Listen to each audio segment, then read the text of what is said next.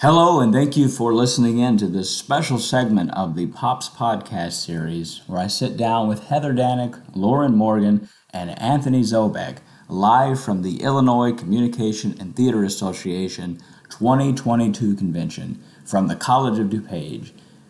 Anthony, Lauren, and Heather give us an update from their previous 2019 Pops Podcast episode, where they're at the time were working on a bill to enable public speaking to be a greater part of the Illinois curriculum. It's been a pleasure to sit down with these three. They are incredible educators, incredible workers, and it's been a lot of fun joining them at ICTA this year and really meeting everyone that's involved in this group. It's a it's wonderful to see educators come together and share their passions and I think with these three and the update that they provide on what they were able to accomplish with ultimately creating a law in Illinois. It really goes as a testament to the power of communication and the power of what coming together and having perseverance can do and what truly can be accomplished. So, thank you for listening in and enjoy.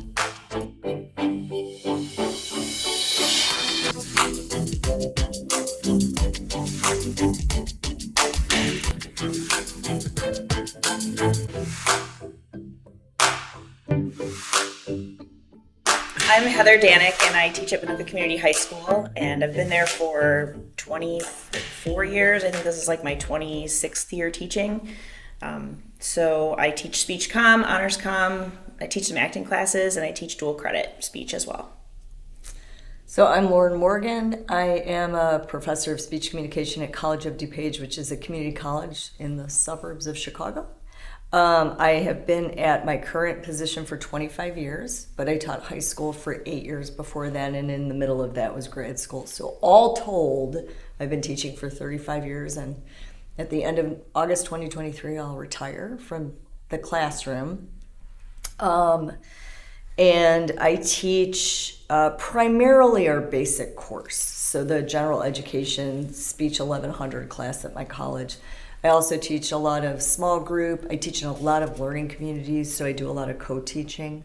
Um, I teach leadership development, and I also, uh, for many years, ran our speech and debate program. So I was doing the competitive speech circuit for a long time, and I did that both at the high school level and the college level. Uh, Anthony Zobek, high school teacher. I teach at Bartlett High School out in Kane County, Illinois. I think this is my 17th year as a teacher. Uh, based on the retirement age, I keep joking around with my wife that all of the COVID babies will be in the very last senior class I ever teach because I teach senior English, um, speech debate. I coach the speech team. This year, I'm also tackling American Lit and uh, dual credit senior English. Oh, and I should mention as a department chair, I am uh, in the process of working with one of our districts to get, I believe it's 11 sections of dual credit Wow. happening next fall. Well, I think I told you all last time, that's how my public speaking experience Yeah. started in education, the dual credit course. So I really believe in those. I think it's great to have that on the high school level. It's funny, I was listening to our podcast from last time, and everybody's years have gone up by three. Yeah, it just seems like a pinch of A time. blip, right? it Yeah. really does. Yeah. Yeah. and at the same time, like I said, a whole different life from what's happened in the last three years. But so tell us a little bit about, or a lot about, what has happened in those last three years and the bill that you all were working on at that time. What has happened? That bill failed. uh, Here's here's I but not think this- spectacularly. It just failed. It it failed kind of in a a, a very um, climactic way. We felt like it. Oh, we really got some steam now. We're gonna forge right ahead, and then it just kind of got to a place and hit a wall. And they call it being bricked. So we were bricked pretty pretty soon uh, after we had made some progress. in Tough your term, rigged. in your in the last podcast, you said um, you would the stall. We were saying I think the language we used was it's it's stalled in committee, and that there are there were le- legislators who had legitimate concerns about language, amongst other things, I think is what we said.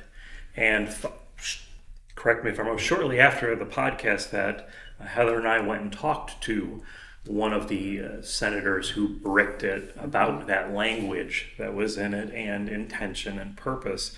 And while it was very climactic, and I think we joked around, it felt like a after school special, uh, the way that it was going.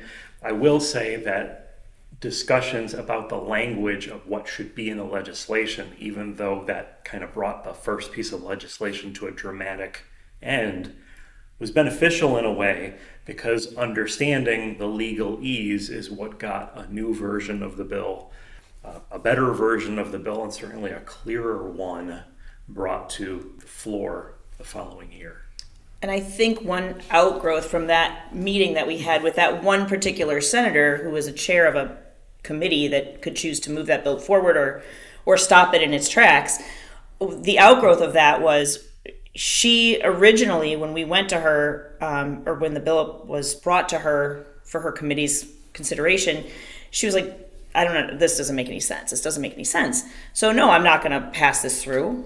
And so, when we sat down and talked with her, then it became clear she actually was on our side and she because at one point she said to us all right let's find a way to make this happen but what you've brought to me is not going to work this is this will go nowhere so let's figure out a way to do this so while initially that felt like oh my gosh this is this is kind of brought everything to a screeching halt it actually was the catalyst and it was kind of beyond that point then that we brought in some other resources um, some other people within the state who could help us navigate that legalese. And I, without the help of those other people, I, I would not, we would not have known where to go. What is a good example of something that would just stop it in its tracks in the form that you brought to her? Um, well, the mandate. So, a mandate, um, legislators in Illinois, I don't know if this is true everywhere, but anything that says you must, you will, or, you know, this, this is what has to happen goes nowhere. So, and in fact, we watched the vote, and I can't remember which iteration of the bill it was, but I was watching it. I was watching it live on um, the because it was during COVID, and they were having a Zoom session or whatever, and you could. So the senators were all in their. Uh, or the House members were all in their living rooms or in their cars or whatever, zooming in their votes. And I was watching it live, and one of the the sponsor of the bill at that point uh, brought it forth for a vote, and then another member asked, "Is this a mandate?" And she said, "No, this is not a mandate." And she was very, very clear about that. And she explained again what the bill would do, and then that member said, "Okay, as long as it's not a mandate." And the part of the, you know, the first version of the bill just used the term speech, speech debate, without any anything beyond that, as if it's a general topic, like you'd say, a music class mm-hmm. or an art class. And I think that meeting with the senator who initially bricked the bill, she said, I, just like the, pardon me, the first legislator that Lauren and I spoke to said, I need a little of this research, I need a little of that research. This other senator who bricked the bill said, I need you to talk to these people because what I think they're going to say is this. And we spoke to them and were able to bring back to her, actually, this is, is what we gathered. Okay, but what about this? Talk about ISBE's language Illinois State Board of Education. So we found that language and we were able to uh, bring that back to her. And we got the Illinois Education Association, uh, the, the largest teachers union in the state, involved because their head lobbyist in Springfield worked directly with this senator. And so instead of it being a back and forth with Heather and me to an assistant in that legislator's office, we kind of had a, uh, a midway point who was seeing her on a daily basis. So while the first bill was bricked, like Heather said, we she that, that senator did want to do something for us. We were at a even more of an advantage because instead of having to send an email directly to that senator and wait a week or two, we now had somebody who was seeing her every single day in Springfield, and that made things considerably not easier. I don't want to make it sound like it was easy, but um, what would you say? It facilitated it. Yes. It, it really facilitated the process. I mean, I, th- I think about, you know, going into this endeavor, and Anthony and Heather did all the heavy lifting. I literally sat in the background and just kind of listened when they called and said, yes, keep going, and what do you need, and how can I help? And um, from my perspective, going into this, since I'm the one who said, let's do some advocacy, and I have this idea about a bill, and they said yes, was it was sort of like those old um, Judy Garland movies where they're like, we have a barn, let's put on a play. I mean, it was, we just went in with this sort of innocent enthusiasm about we think we can make this work. And it was a deep dive into the intricacies of the legislative process. And we learned pretty quickly that where you start is going to be morphed and changed a lot by your legislators. And at some point, we just had to follow their lead, yes. right? And I think we also had these really serendipitous things happen, right? The fact that you know, Heather knew her local legislator from some community event kinds of things. You know, the fact that Anthony knew the president of the Illinois Education Association through a family relationship, right? I mean, and we just were really, uh, I'd say, inquisitive, open, willing to do whatever it took. So when things started to feel like they were out of our hands and out of our control in so many ways, we just sort of said, okay, go with it. Let's ride the wave and see what happens. We had to trust and that once the IEA got involved, they they knew the way through. Right. That in a way that we did not. And so we just had to and it seemed slow even once the IEA got involved. It was it was a slow moving process. We, we were warned. Oh, that, yes, that, and we that, were warned that that, that go between was like, look, we're going to help you out, but I'm going to tell you, and he leaned in. This process is slow. Yeah, and it, it was so very honest. But it was great because we we could reach out to him and we could say, you know, what do you need from us? And he would say, nothing, just sit tight. I'll be in touch. But it was really, I mean, having the knowledge to know that when a bill came through, that that uh, language got um, produced, that it was going to be something that was going to do what we had hoped, which was get speech into the school code and also, it was going to be something that the legislators could and would support, and that it was something that would stick. And that was what was really important to us. So we just had to trust that there was there were uh, people who were on our side and they were working with us and they they wanted to help us and they did. They absolutely did. You know, I think it's also a great lesson in the fact that your legislators really do want to do good. Oh, yeah. You know, I, I teach this class every four years when the presidential election happens, and I teach with a political science professor and an English professor, and we call it decision, whatever the year is, so decision 2024. Um, and we um, really talk about that legislative process, and we talk about the political science professor really talks about, and I've taught with two of them how we have this perception that our legislators often are corrupt, that the government is, you know, just a mess and nothing's happening. And I think going through this process, we learned that's not really true. I mean, do those things happen? Sure. I mean, the first senator that we worked with is now in jail. so we were like, you know, we were like, oops, so we, uh, apparently that was the wrong guy. Um, that happened. But yeah, but but in the process, there was a, there was just so much actually good stuff. And I think it was really surprising along the way to talk to legislators, one who would say things like, I'm sorry, you mean speech isn't a requirement in the high school? I thought it was. I mean, that was consistent, right? Mm-hmm. Everybody we talked to initially was like, What do you mean this isn't there? I thought it always was there. Well, that's what we talked about last yeah. time, too. And we talked about how it's not even always there on the college level mm-hmm. anymore. Right. Yeah. Right. Right. So, so I think it also was a uh, just a really powerful example of collaboration too. I mean, there was, like I said, I was sort of sitting in the background, but I mean, I'm getting phone calls. I have this vivid, vivid, vivid memory of being on, I don't even know where I was headed, but being on the highway, my husband's driving, and Anthony and I were on the phone. I think I was on my way to the airport to go to a conference or something. And we're on the phone because something legislatively had happened. And so I think it was when we got the IEA connections. And so Anthony's explaining to me everything that's happening, right? And and it was just sort of a random day, but it was this like intense conversation where he was like, "Okay, let's make sure you understand what's happening so that when we need to make the next step, we can all just sort of get together." And we spent a lot of late nights texting and calling and doing the groundwork that has to happen to get this process.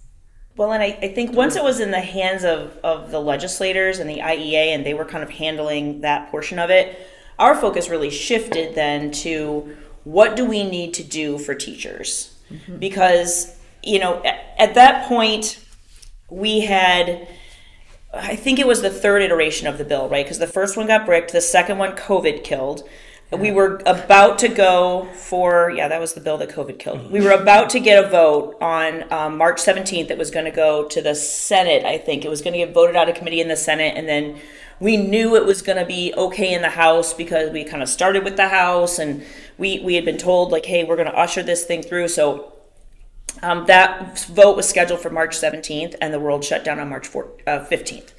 So, and, and I, I had to. Uh they wanted me, and by they I mean the Senate Education Committee, wanted me to go down there and testify before their committee, just talking about teacher licensure. Okay, to like, so you're saying they, they needed it iterated for the third time. So you're saying that speech isn't required even for some teachers? Yeah. And that was um, the week before the state shut down. Yeah. And my wife and I both went down there, and we had to wait for this committee meeting to start and all these emergency hearings were taking place about how the state was going to handle COVID if it became a problem. Yeah. And we were like, eh, nothing. They're all handling it down here. We were really naive, but yeah. Uh, Actually, I think that's when when I was talking to you on the phone. Okay, was that? Yeah, because all of a sudden when you said that, I was like, oh, I literally have this picture of being on this overpass. Like, yeah. what? Wait, what? What's happening? Yeah. You know, so we were we were kind of in the know on a, a few things before the rest of the Yeah. world Yeah. was in the know. You know? The, the head of the IDPH in Illinois Department of Health was testifying Yep. in a hearing. Mm-hmm. And so the Senate Education Committee meeting went, and somebody from the IEA said, Do you want a nice little tour around? You know, we'll show you some of the inner workings of the state capitol that you don't get to normally see. I said, Sure. And they showed us this underground layer where senators and House reps used to park their horses underground hmm. So that during the late 1800s, early 1900s, if somebody was angry at their legislator, they couldn't come steal their horse. And they made a joke, yeah, previous governors, this was their escape route when they wanted to get away from the press. Now let's go see what another hearing looks like. And they brought us into this one hearing, and it was the head of the IDPH grilling someone uh, who was on a health related committee. And that person said, Oh, doctor, it's fine. We've got this under control. We hope, we hope, we hope. And the doctor leaned in and said, You cannot do a statistical analysis of hope. And that's when our tour guide was, Whoa, whoa we got to get out of here. Now. Let's go, let's go. But when we, um, you know, as I was saying, once we got it got to that point, and Anthony had gone down and and um, given his testimony at the hearing and all of that, then we had to really kind of switch gears and start thinking about okay, when this happens, because now we were on the well, that one COVID killed it, but then that they we had been um, assured the next year, the next legislative cycle, we were going to try again. So third time's a charm.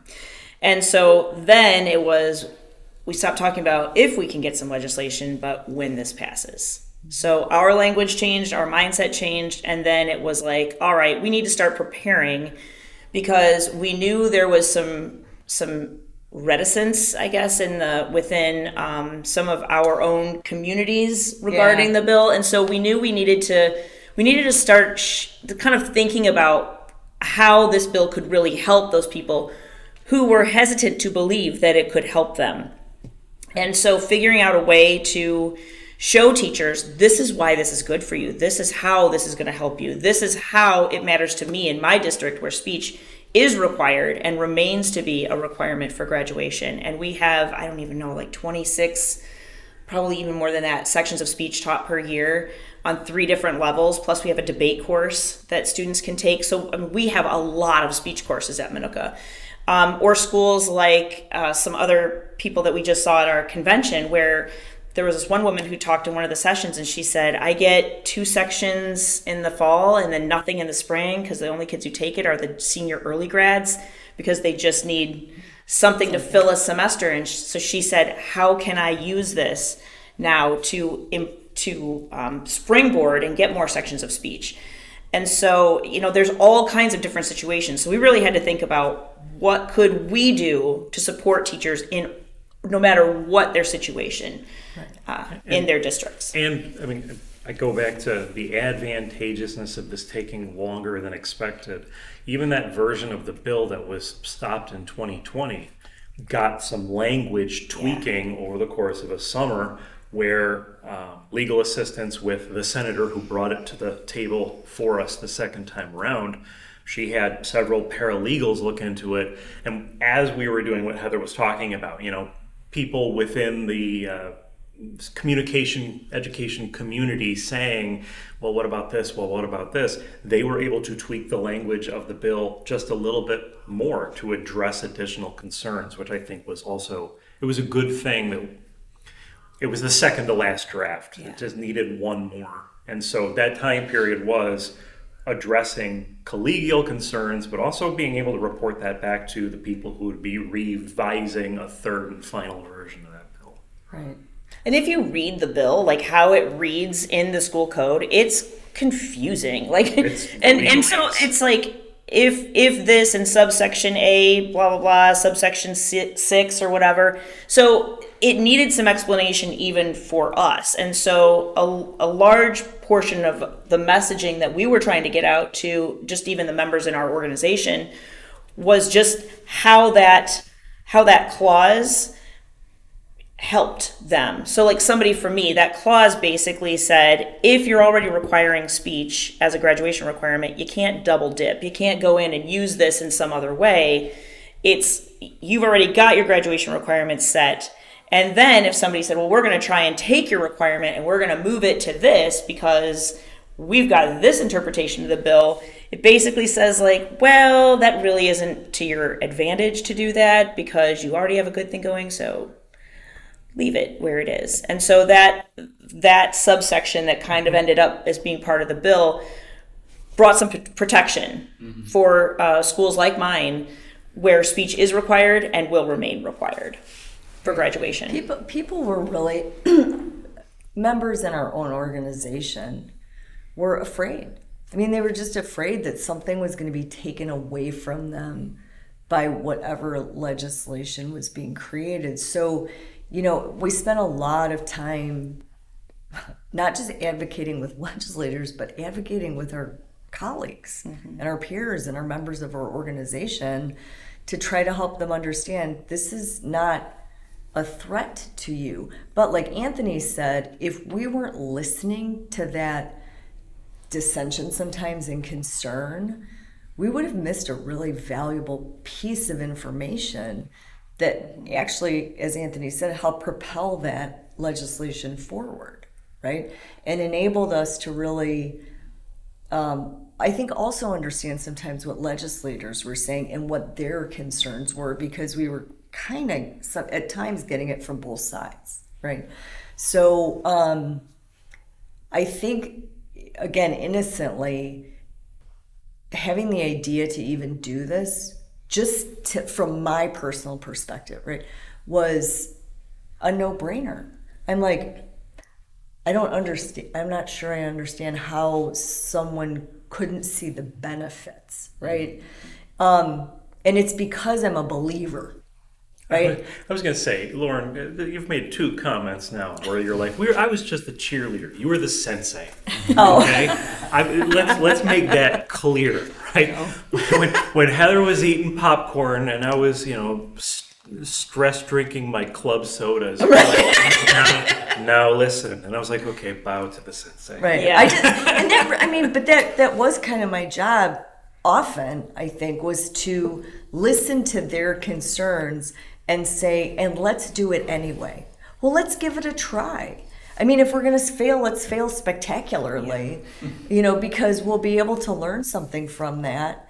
Um, but I'll tell you something the three of us just, and I, I don't think I've ever truly experienced this to my recollection in this in the way that happened in in doing this work was we really did believe i mean it's so much of what we were doing the whole time was bolstering each other with faith hope we're taping it together with bubble gum i mean like It's go- it's gonna like be just- okay. yeah it's gonna be okay We're it's gonna be get this okay. done. let's keep going let's keep going let's keep going with, with intellectual curiosity. Yes. yes There was never, never, never a point where one of us was like, well, you know, with that kind of tone. It was like, well, let's think about this.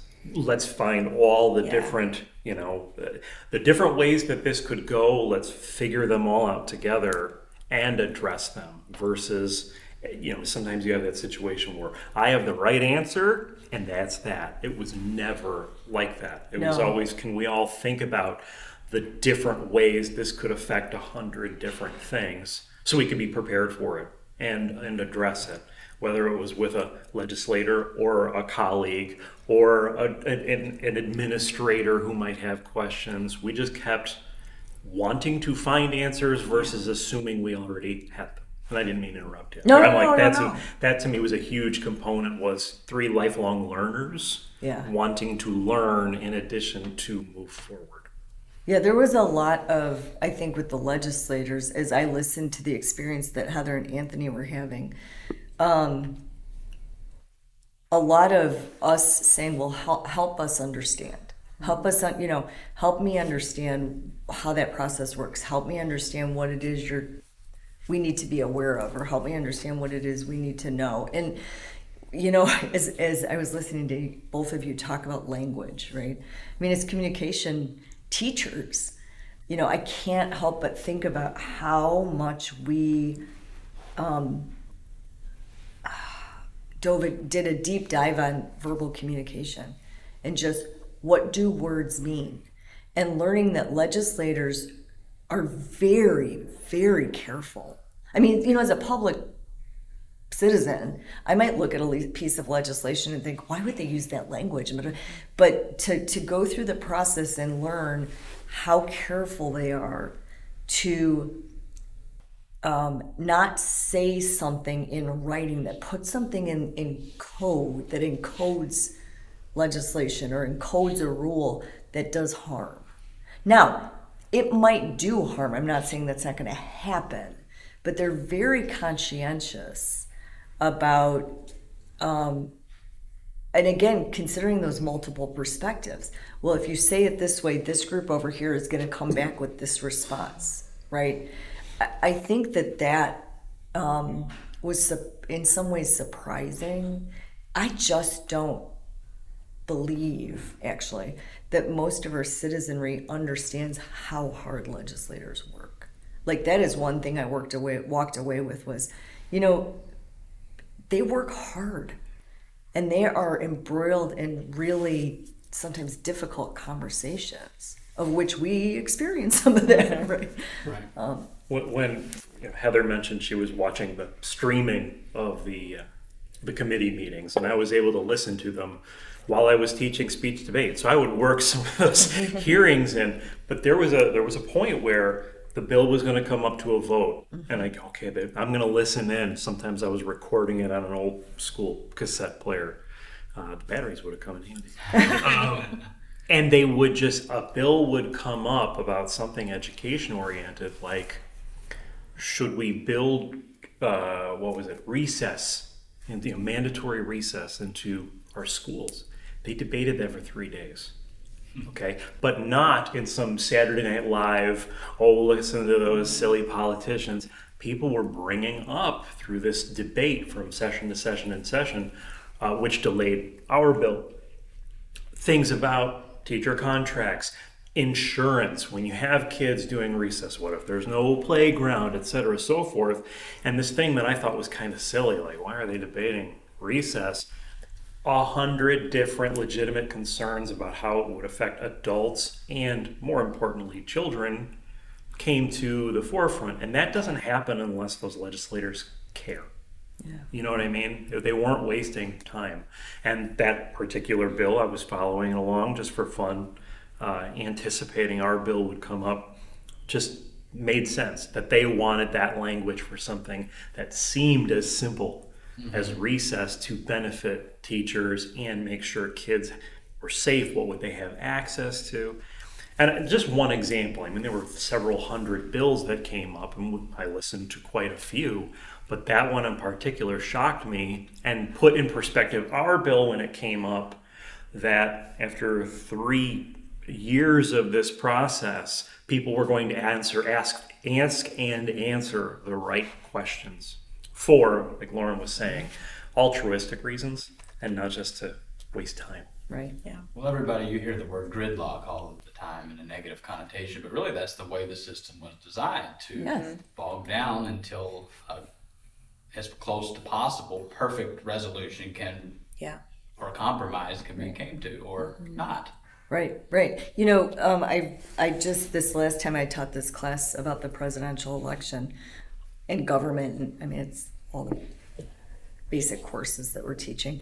Um, my colleague Maureen Heffern Panicki, who teaches political science, really, really emphasized in a way I hadn't seen with my the, my previous co-teacher um, this idea of compromise.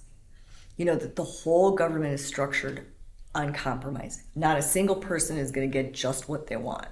It is built to force you to compromise. And I think the that like you said that gridlock really in some ways is intentionally designed to slow the process so people can't make knee-jerk reactions mm-hmm. that without really thinking through the consequences or really considering multiple perspectives right and i understand that people are frustrated by that but having been through that process i have deeper appreciation for what our government does. I forget which president recently said it. It may have been Obama, but he said the presidential role, you're the captain of a large ship with a very tiny rudder. Yeah. yeah. Well, I like what our current president said when people were asking, why is this bill taking so long? He goes, people are finally getting to see how the sausage is made. yeah. yeah. I mean, and we had a front row seat to that through the last three years. So one of my good friends at my school, Nicole Bullock, is a, she teaches sociology, government, um, and, and AP government. And so she's always said, like, I want you to come into my class and just talk to kids because I can tell them – um, she can tell them, you know, how the legislative process works. But having been through it, you know, I have a different perspective now too, and just kind of.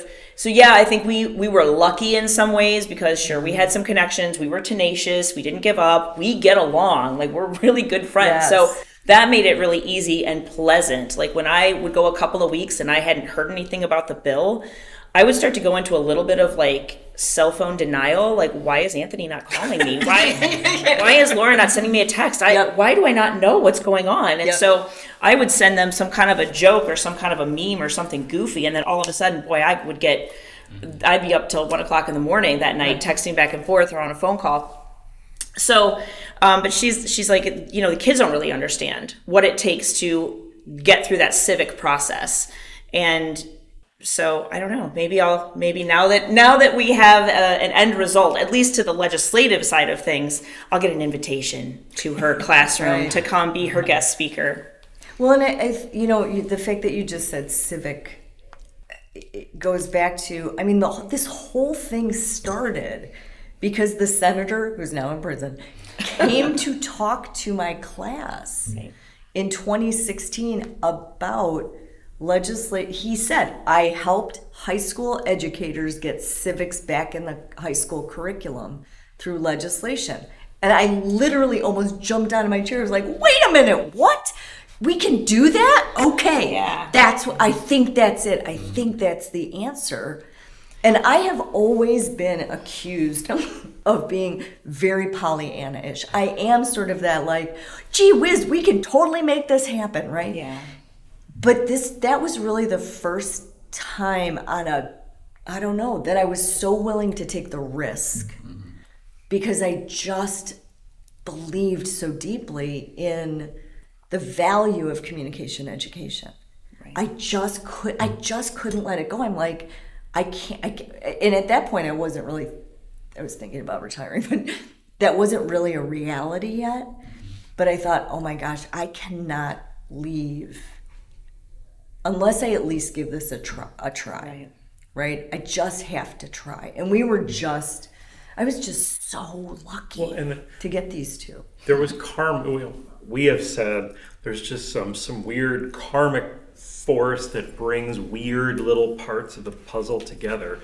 You met the senator presenting, and you were like, "Hey, we got to get together with this guy." And I replied, "That guy is at my school right now as principal for a day. Right, you want right, me to right. grab him during lunch?" I mean, I didn't even know, know you were going to this thing with him. You didn't know he was showing up in my school. And suddenly, within this 24 hour period, I mean, these many stars align, mm-hmm. you know, and that just kept happening over and over and over again. And then at that year's convention, you two started, you did a presentation about advocacy because you had started working with him. And then I had sort of started chatting you Uh-huh. up because I thought this lady's cool and I want to be her friend. And so I, I started. Um, I was chatting you up, and uh, you were like, you know what, you'd be good. Why don't you come to this meeting we're having later? So I went, and then, and then um, after that convention was when I, I was like, I'm gonna get Lauren's number off the website, and I'm gonna call her, and I'm just gonna say this thing and Yeah, I did. I was like, hey, I, we talked a little bit, and I was just wondering, like, do you think this would be a good idea? And she's like, yeah, yeah, try it. What do you, you know? Yeah, let's just try. So um, that was kind of how the three of us sort of came together. But I mean, now even looking, there's been other legislative advancements that are not, were never part of our like initial goal, but have actually worked to aid us. So, um, some things that have happened, like kind of um, changing some of the requirements in high schools with uh, and and and how much elective time for elective courses students will have. So this other bill that's happened has kind of and and in correlation our bill putting speech as a, a possible elective requirement then that puts speech at a priority position as a course students will take. So that's where it helps some students. So as their elective course options and time for elective shrinks as we move from through the next five years, um, speech gets bumped to the top of the list because it's one of the, the choices that kids can make to fulfill a different requirement. So um, that that was kind of serendipitous. Um, and looking at the way in Illinois schools are judged on their quality, uh, having communication courses or kids involved in communication or how or performance based um, courses uh, or activities can give schools a way to market themselves or communities a way to market themselves as attractive to home buyers and potential taxpayer taxpayers to that community. And so that's an added benefit. If schools can show that we're getting kids into these programs and we're doing this thing, these schools can then, they have a reason to um, kind of give themselves a, a better snapshot on the, uh, in the state. It's called the Illinois State Report Card. Um, and so that that helps us as well. And so we're, we're trying as an advocacy group now with our our own members, we're trying to point out all of these connections that people can use as they as they go to their districts, they go to their curriculum instructors, they go to their their department chairs, wherever, to say this is why we need speech, this is why we need more speech, this is why I need training. And um, there was a woman yesterday in or two days ago in one of the sessions I was in. Well, we were. It was in our advocacy session, and she said, "Well, I, I took I took the materials that I had received and I showed my prin- my principal. I showed him. Here's the bill. Here's the law. Here's the language." And he said, uh, "Yeah, okay, thanks for this." And he kind of tossed it to the side. And so my advice to her was, you know, you have to find your way in. You it's not it's going to be incremental. It was incremental for us with the legislation. It's going to be incremental for you from a homegrown advocacy side of things. So you need to really think about what can you do to showcase yourself, your students, your curriculum, what's going on in your class, and then you're just going to have to chip away.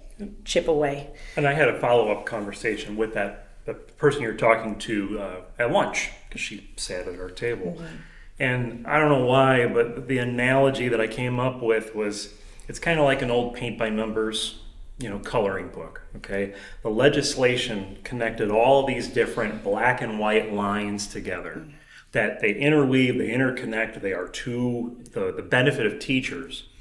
You can't expect that that picture is going to have all the colors for you right? The legislation needs to be, you have to fill in the colors. Here are some resources. We're giving you the crayons or the pencils.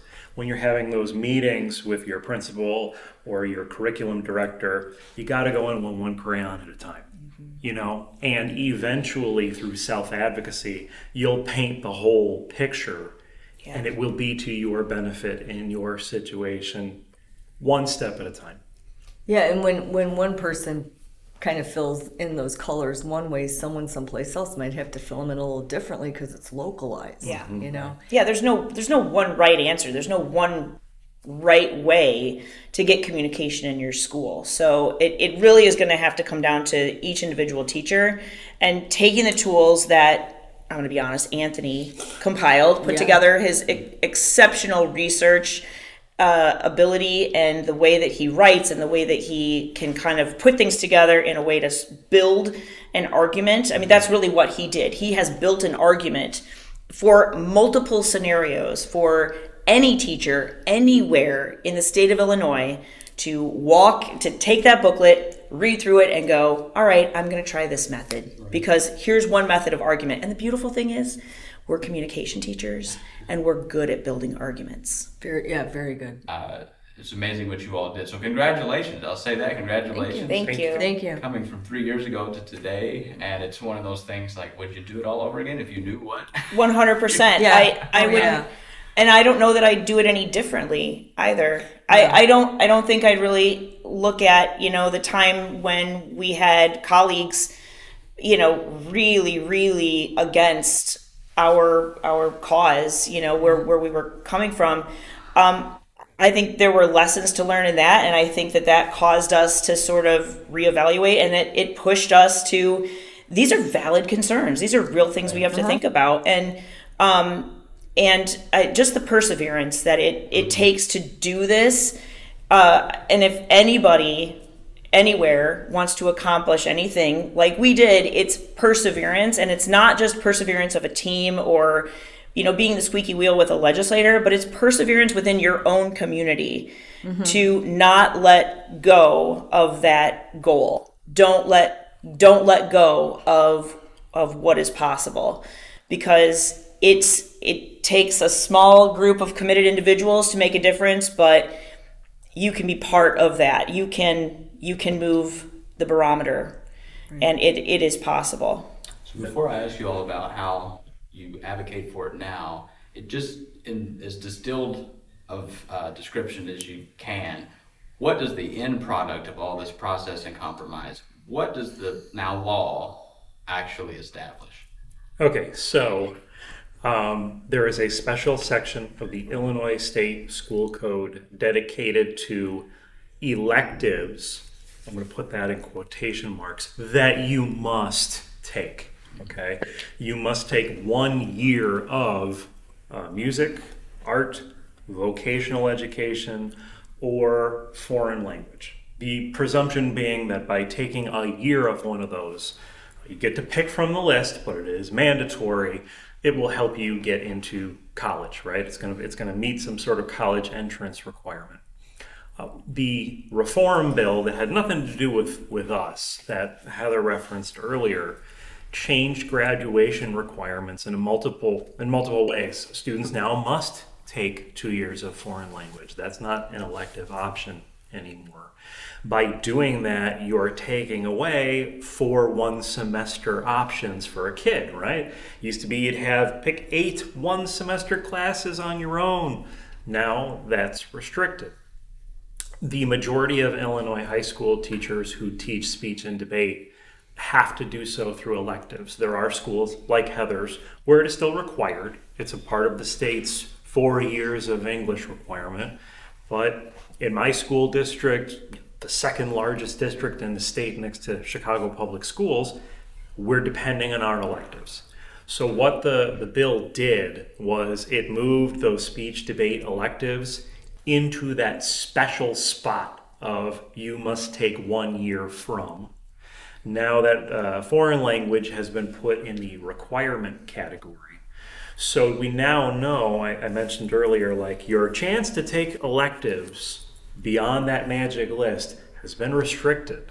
Okay? We no longer have to worry about being one of the ones that gets tossed off to the side when a kid wants to take, you know, creative writing or something that's not on that magical list. What we didn't realize was by being placed on that magical list, teachers in our discipline now have access to money for professional development. And as Heather brought up, schools can now use enrollment from the special list as part of the way a school is evaluated. So there are now huge, and and uh, you know, Lauren brought to the fold. Hey, have you guys heard about career pathways and this movement that schools have in kind of charting the direction a student will take from year one to get them to a special certificate or a special school? Well, because we're now on the special list, speech debate might be a part of any student's pathway. So we kind of, what's the turn of phrase? The cream rises to the top, right? We turned speech into the cream. Yeah.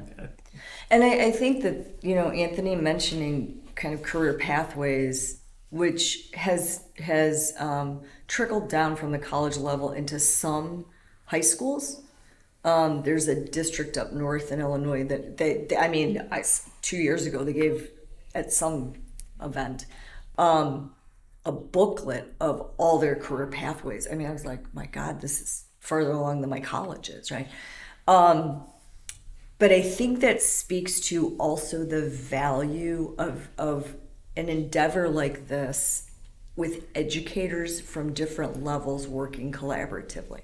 I think so often what's happening, say, in higher education at the four year level is not connected to what's happening in the secondary schools and the high schools, right? And and we know this. I mean, this is not something new.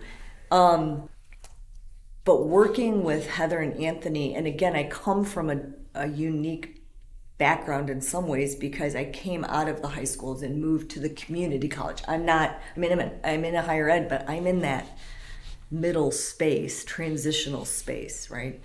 Um, where a lot of students who are moving into higher ed, we're, we're the stepping stone. They're not quite ready to go full on away to school someplace or to a big, you know, four year school. Um, but my perspective and the things that I was seeing at my level and hearing about what was happening with dual credit um, and knowing some legislative things with dual credit and talking to um, faculty members who were speech coaches at tournaments, right? Who were saying, here's some things you need to be aware of or we ought to be thinking about. I think that was really valuable because there's places I could connect things because of specifically where I'm situated in higher ed.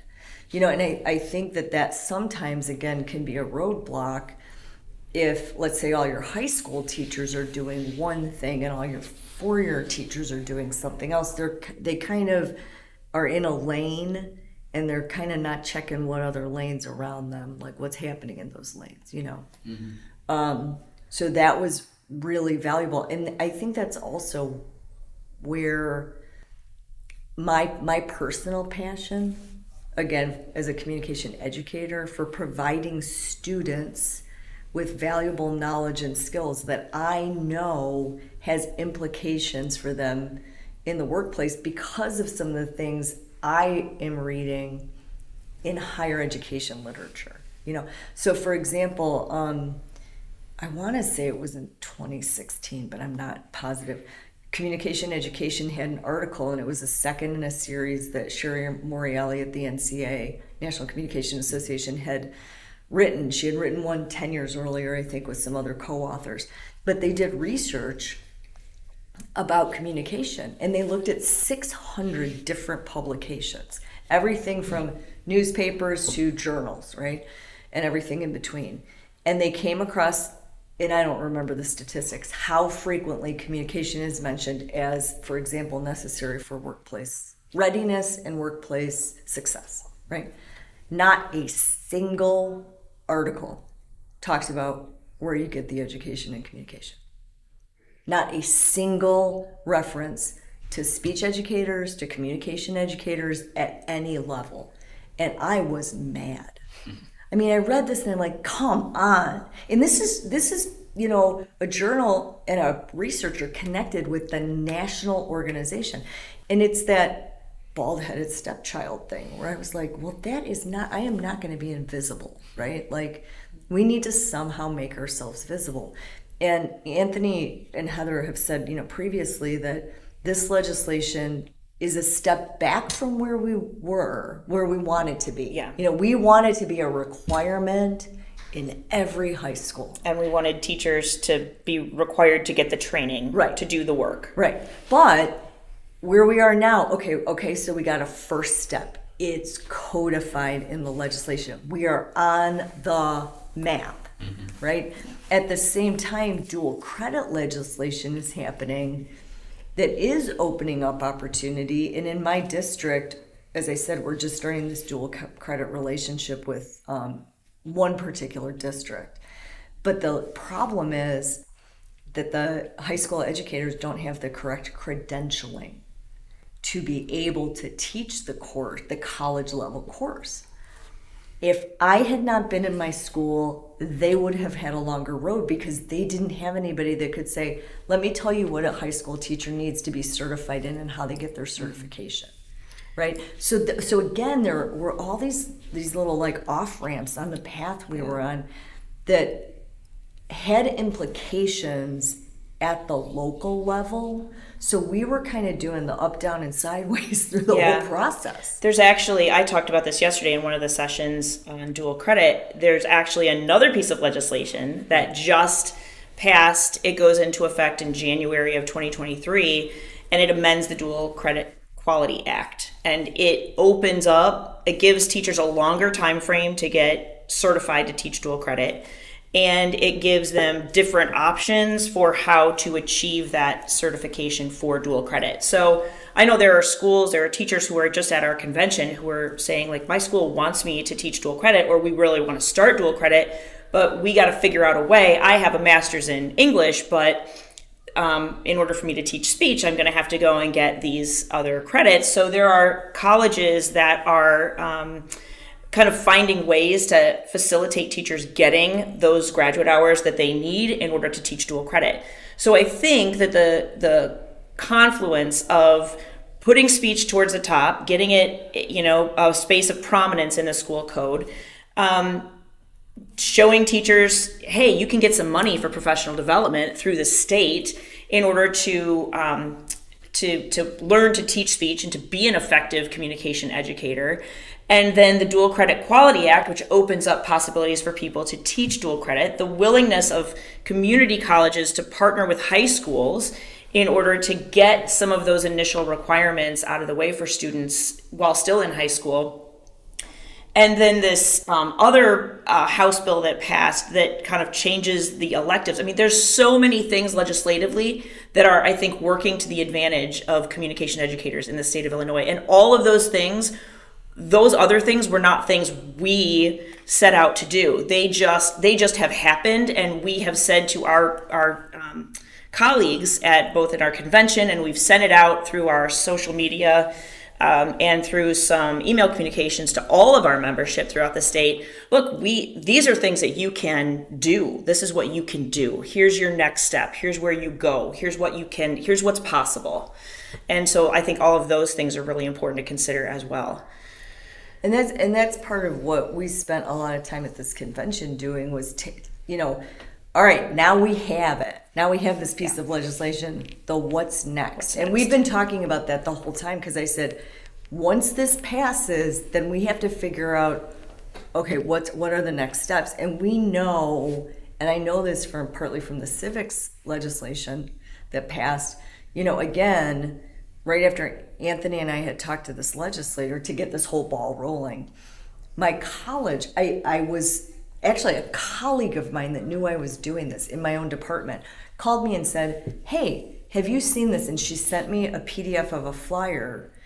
The college was having, a, like, I guess just giving the location for a civics educator to come to campus. It was a public event, it wasn't a college thing, to talk about the civics legislation. So she said, This seemed like something you should go to. I said, Yeah, I go, that's thank you so much for sharing this. I, I, I had come across it, but I hadn't read it really. And she said, I'll go with you. And I said, You will? She said, Yeah. I said, Okay, let's go. So on a Saturday, we went to this little program. And again, there were like, we were two of maybe five or six audience members, right? And I thought, wow, if we weren't here, there would be three people here. and the gentleman presenting, was from the McCormick Foundation, who had funded, um, done some funding for helping with the legislation because they're very committed to civics education. And then there was a woman from a uh, local nonprofit that that supports educators, right? And so they were talking about much like we're doing right now, the process that was used and what happened and what is this legislation going to do.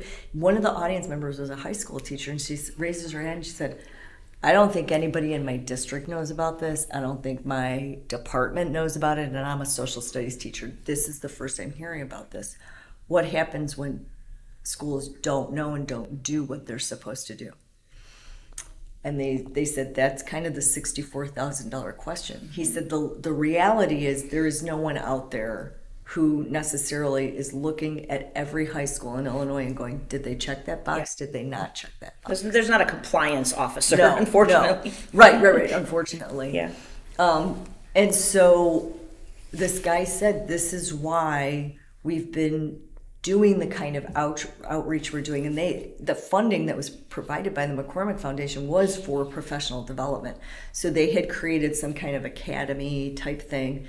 And so again, I, in the back of my head, I'm like, oh, okay, well, somewhere down the line, apparently, mm-hmm. we're going to try to do the same thing. And we've talked about how do we take this show on the road? How do you, you know, and, and during COVID, one of the things that I think was hugely advantageous was just learning how to leverage some of the technology to be able to communicate with people across the state, right? Even in our own association, um, this is right before COVID. Um, I was on the board, and there was a huge snowstorm the weekend that we were supposed to have a board meeting. And I said, I have a Zoom account. How about we meet by Zoom? It was the first time we'd ever done it, right? So this was in January of 2020. And we did it and we all laughed about it. we're like well i'm sitting in my living room right now with four four and a half feet of snow outside my Yeah. window and thank god i didn't have to drive to wherever we were going to drive Yeah. to for the meeting or you know people were like i wouldn't have made it right and here we were we had our meeting and I, I remember getting off the meeting i was like that's the last time we will ever have to drive Yeah, exactly. to go to these meetings and now I, we, I mean we to, to even um, do our convention this year the planning committee had zoom meetings every thursday night for months So, right so unknown advantages of COVID. It clarified the language of the bill, and we all learned how to use Zoom. yeah We got to, we got to, you know, get a little more tech savvy. but that but that was the i think um, one of the hurdles that we had for years and years and years even as an association was our state is very literally population top heavy you know up at the where I live in the burbs, where Anthony lives in the burbs, you know, we have a lot of people There's, and we connect with a lot of people. You get to where Heather is, things are a little more spread out. You go further south, things are really spread out. And again, one of the um, people that we talked to early in the process was um, a director of curriculum and instruction in a district up here who we I knew through ICTA, who also happened to be the president of the Illinois Community College Board. So when uh, again, it was one of these like, so I know Laz Lopez. Should I call him? They were like, yes, call him. Yeah. It, we did a lot of that. Like, yeah. I think I know someone who, right? So it was just always being open to that relationship building. And I remember him saying one of the advantages of this bill was for rural schools. He said because those schools can't afford to hire a speech teacher or sometimes run a speech program. But if they have an English language arts teacher that could get certified, then they can offer speech. So or if, that, or if that person could just get some professional development because you don't need like illinois says you don't have to have like a special speech certificate or like a gold stamp on your license. Um, so if they can just get some professional development where they can feel comfortable teaching the coursework really that's all they that's what they need. So that's what you know we're that's one of our focuses to, to provide that for people. There was a woman yesterday in our advocacy session who said i want to teach debate but i'm like i really don't know wouldn't really know where to start to teach that. So if this could be something that my students could take to fulfill one of those new requirements, I'm not really sure where to go. And then Anthony said, well, the beautiful thing is there's some money for PD that you have access to, and then you have a support system built into this state organization to get that help. Um, to, to feel comfortable and confident and in teaching um, curriculum that you're perhaps less um, familiar with. And she teaches speech right now, but she said just to teach debate, she'd never coached it. So, you know, that's the beautiful thing about a state organization is you get the the networking, you meet the people who can help you, um, you get resources, and uh, you, you just have you have the support that you need to be a good and effective teacher, no matter what content area you're teaching. Doesn't Right. really matter. And you said find your friendlies. Yeah, right? that was one thing. And find the people in other disciplines who might be teaching. So we know that social studies teachers or political science professors at the college level teach argumentation and debate. Do they teach it the same way we do? No, not necessarily. But if you again befriend those people, you say, "Hey, so I've got this thing I'm going to try to teach, and I know you teach argumentation and debate in your classes, or you're using debate. Tell me a little bit about what you're doing." Now you're building a relationship, and again making some of those bridges, and that becomes an opportunity for collaboration. And I, I think, as I said before, like you're looking to make incremental change in your local district. That's one way you can make incremental change. That's one way that a speech teacher, a debate teacher, a communication educator can find a way to make incremental change in their own home district. To find that that in and where you can support other teachers in other disciplines to say, hey, let me, I can help you with that, or I'd love to partner, I'd love to share uh, some information with you, or an assignment, or can we can we find a way to work together? And little by little, communication in, instructors become. Um, you know, at the forefront, at the center of of teaching kids those necessary skills i mean we call them soft skills but they're really not soft skills. They're so so necessary. But the teaching kids those skills that they need to be competent uh, creative and um, and thoughtful adults in a in a civic society. You know we really need people who are working towards that in every school all across the state. It starts with a communication educator So you've created some resources that I'm going to make available if you have the digital. What- And I'm going to add to them uh, based on some of the things that came out of our sessions. Uh, My plan, I, at the start of this project, when it was, hey, we should take some of these things that we're creating and put them out on the internet, right? Put them on the ICTA webpage. And I said, I'm not comfortable with that yet just because I need to feel like this part of the journey is over and so this particular resource is ready to go. We have a, uh, a, a booklet we put together on how the bill works. with all of the research that's attached to it, kind of a timeline of what happened with speech in Illinois. My plan is to talk to Ed, who does some of that stuff for us, and get that on our website. That we uh, put together another uh, booklet of ways that you can work with like it's broken down into chapters right? Chapter one if you're a high school teacher dealing with this particular law here are the people you need to talk to in the language you need to use but from there on there's a whole how to have a 10 minute meeting how to uh, create a coalition out of uh, parents and stakeholders how to plan for this that and the other thing along with some resource articles you can bring to the table depending on who you're talking to. And I want to add to it because one person yesterday said, Hey, I'm going to send this to you. But once that last resource is in there, I hope that we can put that on the website too, as well. And so obviously, I'll send it to you as yeah, well. Yeah, we'll have it available where this podcast is available. And um, hopefully, that'll help you all. And if someone can hear this, that'll help spread what happened and what's next and how others can maybe replicate this in their states. Yep. Well, I was getting dressed this morning for this, and it was a story I hadn't thought about in years. In 2010, when we had the you know economic meltdown and the housing bubble burst, and I was among a thousand teachers in my district that got laid off. I know that the layoffs for educators were massive statewide and there were the IFT, Illinois Federation of Teachers, and the IEA all got together and said, We're going to have a political activism day. We're going to try to get as many teachers as we can to go down to the state capitol and march, right? So we marched down Springfield, waving signs, and one of my colleagues, whom I had gone down there with, was able to make an appointment with our state legislator. And again, I haven't thought about this in years. So we were allowed to go into the Capitol, right? protesters, but not protesting and screaming. And we got me and two other colleagues who I used to work with get in this elevator. And somebody comes running to the elevator to catch it at the last minute. And it was Mike Madigan. okay, who you know, long time was he secretary or he was the he was the speaker speaker of the house. Okay, kind of kind of an infamous chilly fellow. And we had to go up to the second or third floor, and so there's this quiet in the elevator as he's standing there, his back to us.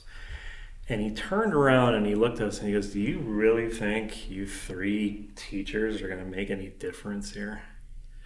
And so I like hadn't thought about that in years until you know preparing for this. I'm like, you know, 12 years later, I think the answer is yes. Absolutely. One, two, three. Yeah, we made a difference. Yep. We made a difference. Yeah. 100% That's awesome. Uh, I think that would be even a great way to, to end.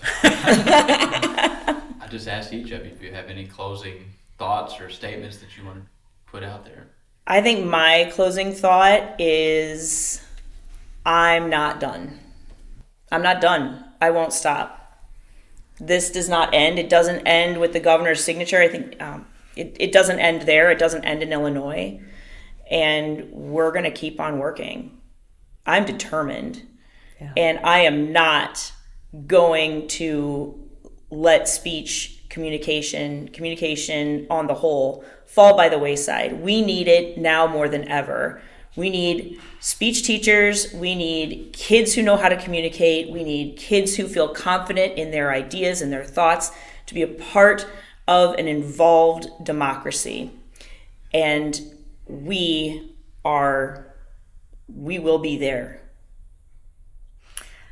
I think I have a couple final thoughts actually. Um, so, as the person who's getting close to retiring, um, I get a lot of people saying, "No, don't go," right? Which um, is is beautiful. I mean, it really it's very. I always feel very loved when people say that, right? Um, and I keep saying, I'm not really going away. People, the weird thing is, people will ask you, "Are you moving?" no, I don't. Reason. Yeah, yeah. I'm like, no, I'm not moving. I'm not going anywhere. My family's here, and my my roots are here. I'm very. I feel very deeply rooted to Illinois. Like I don't. I'm not one of those people who ever had the desire, like I need to go someplace else, right? Um, but over the course of this weekend, I, I really thought about my involvement with this association, right? And I told this story in one of the sessions that my mentor um, was someone who is lives large in our organization. She died in 2008 um, from a long-term illness, but and she was still fairly young. Um, but her legacy has lived large. And when I was in college, and I was in college with several other people, including Susie Block. We, we were in the same class, and she runs our Illinois High School State Association for Speech and Debate.